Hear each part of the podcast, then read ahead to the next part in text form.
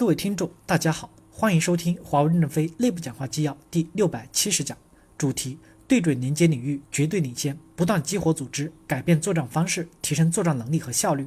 任正非在运营商 B 机组织变革汇报会上的讲话。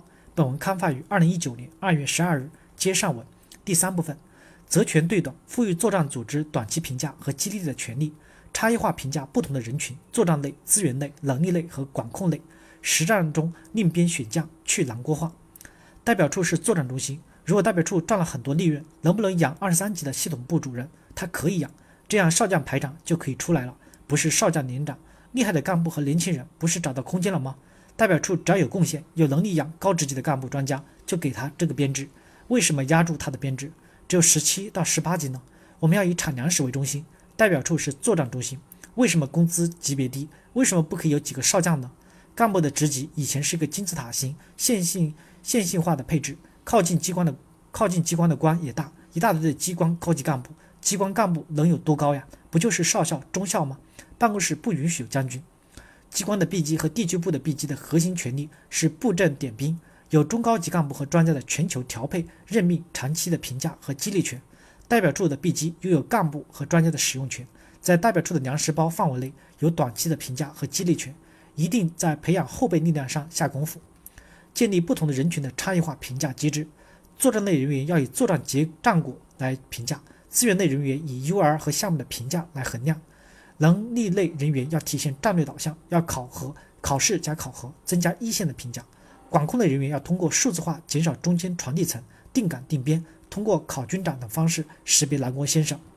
要明确从实战中练兵选将，在识别南国先生和铲除平庸的同时，要提拔李云龙式的干部。因为龙式的干部是实战出来的，不是考试数值评出来的。我们要的是粮食，不是电影里面的军服帅哥。军服帅哥不能打仗有啥用？在阿根廷讨论时，代表处愿意出两千美金一天买一个专家，说明这样的专家就是真的强。大家不抢的就不是真专家，就要降级降薪。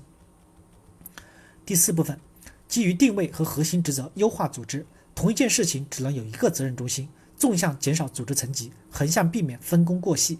大布置、精简组织，挤压冗余的干部转岗或淘汰。我们过去是多中心，每个权力层层级都要分权，这个分权就分得过多了。现在非生产人员的比重太重了，每个人都来指挥，每个人工作都很积极，积极就是要你汇报，给一线增加了不少工作。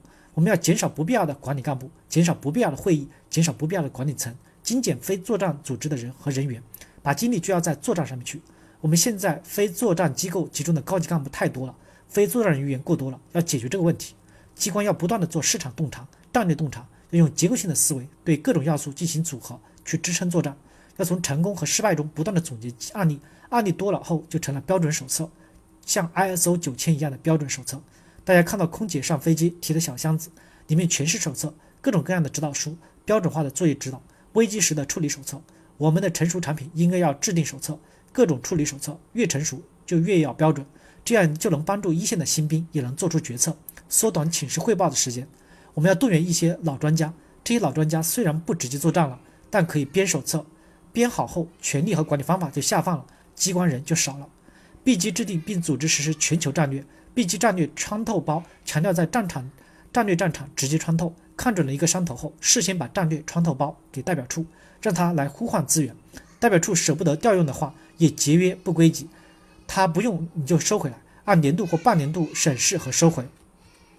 GTS 大平台要提供更大的开放性，逐步的云化，每年都从这个平台沉淀一些东西来，充实这个平台。对于 GTS 一些有热情和责任心、有一定技术能力但不是非常强的人员，可以给财经去做项目财经经理、财务经理。我们将来需要代表处的平台 CFO，或者是财务懂业务，或者业务懂财务，这些人就是一笔宝贵的财富。在 GTS 摸爬滚打十几年的人，他闭着眼睛都能知道设备啥样子。要把和财务、供应链这些关节打通。GTS 的交付与财务为啥不一遍就两个同时做过去呢？第二个就是要和供应链打通。GTS 做的时候，供应链也要参加，他就已经有感知了。如果最后出结果的时候才告诉他，他没有感知，那不就晚了吗？客户界面要有密度，要有敢于愿意贴近客户的决心和组织资源保障。客户经理的职责就是和客户打成一片。你说要一个客户经理的编制就够了，为啥不可以三个呢？这样就不累了，不累了还可以往下做普通客户关系，就是爆破组。机关的合同商务部更多的是制定规则，地区部的合同商务部更多的是聚焦条款模式，不是聚焦价格。